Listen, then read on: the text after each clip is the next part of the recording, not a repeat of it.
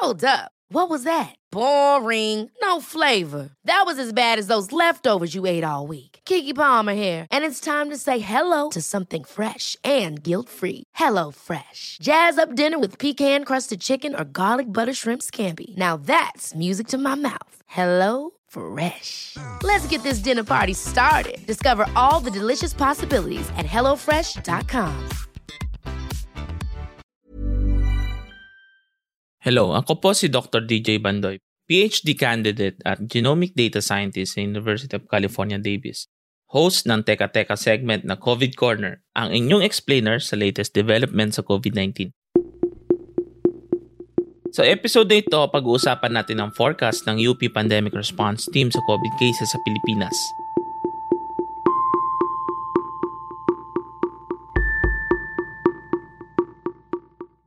Nagsimula na ang second wave ng COVID-19 sa Pilipinas. We can say second wave although hindi naman technically na flatten ang first wave. Nalampasan na natin ang previous peak noong nakapagtala tayo ng 7,999 new cases last March. Tumaas na rin ang estimated reproductive number compared to before. Dati ay less than 1 pero ngayon ay nasa 1.1 to 1.3 range. Which means sa bawat isang tao na may COVID-19, kaya na niya makahawa ng lampas ng isa.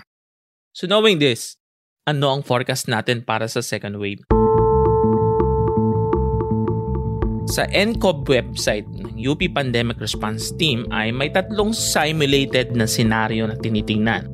Ang optimistic, ang average or in between, at ang pessimistic o yung worst case scenario. Simulan natin sa optimistic scenario, which means na may magbabago. Assuming mag-step up talaga ang contact tracing at ang mga tao ay mag increase ng precaution, magsusuot ng mask properly, avoid ng crowd, maglalaro siguro around 5,000 cases per day. I know mataas pa rin pero that's the best that we can do for now.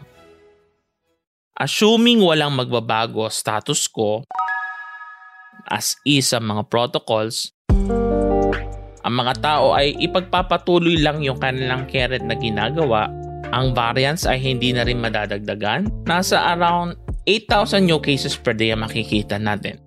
Ngayon, kung pumunta tayo sa darkest prediction, ang pinaka worst case scenario para sa atin, sabihin natin hindi na nasusunod ang mga health protocols at walang improvement sa testing and contact tracing at nag-spread na yung mga mababangis na variant tulad ng P3 papalo sa 12,000 new cases per day.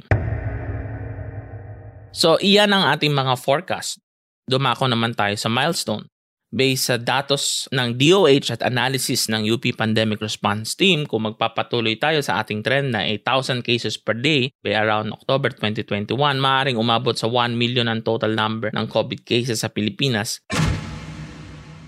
Now, I know what some of you might be thinking kung ganun naman pala, eh di parang may herd immunity na sa dami na nagka-COVID at meron ng protective antibodies.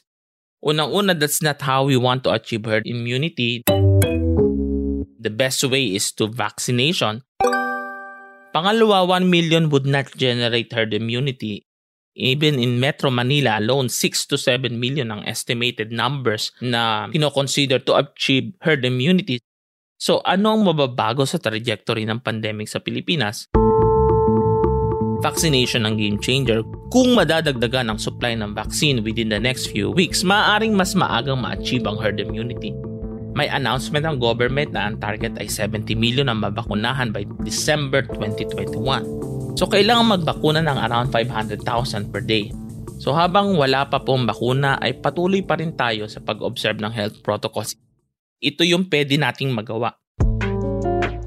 Pagsusuot ng mask, proper wearing of mask yung natatakpan yung ilong.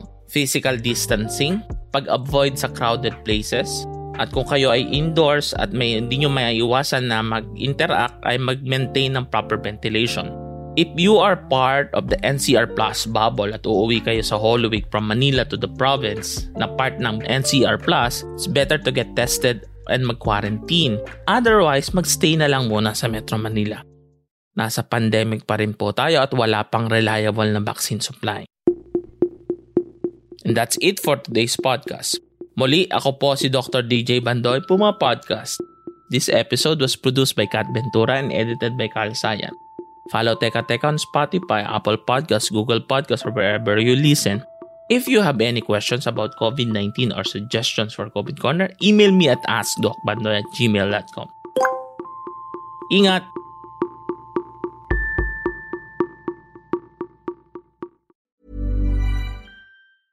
Ever catch yourself eating the same flavorless dinner three days in a row? Dreaming of something better? Well, HelloFresh is your guilt-free dream come true, baby. It's me, Kiki Palmer. Let's wake up those taste buds with hot, juicy pecan-crusted chicken or garlic butter shrimp scampi. Mm. Hello Fresh. Stop dreaming of all the delicious possibilities and dig in at HelloFresh.com. Let's get this dinner party started.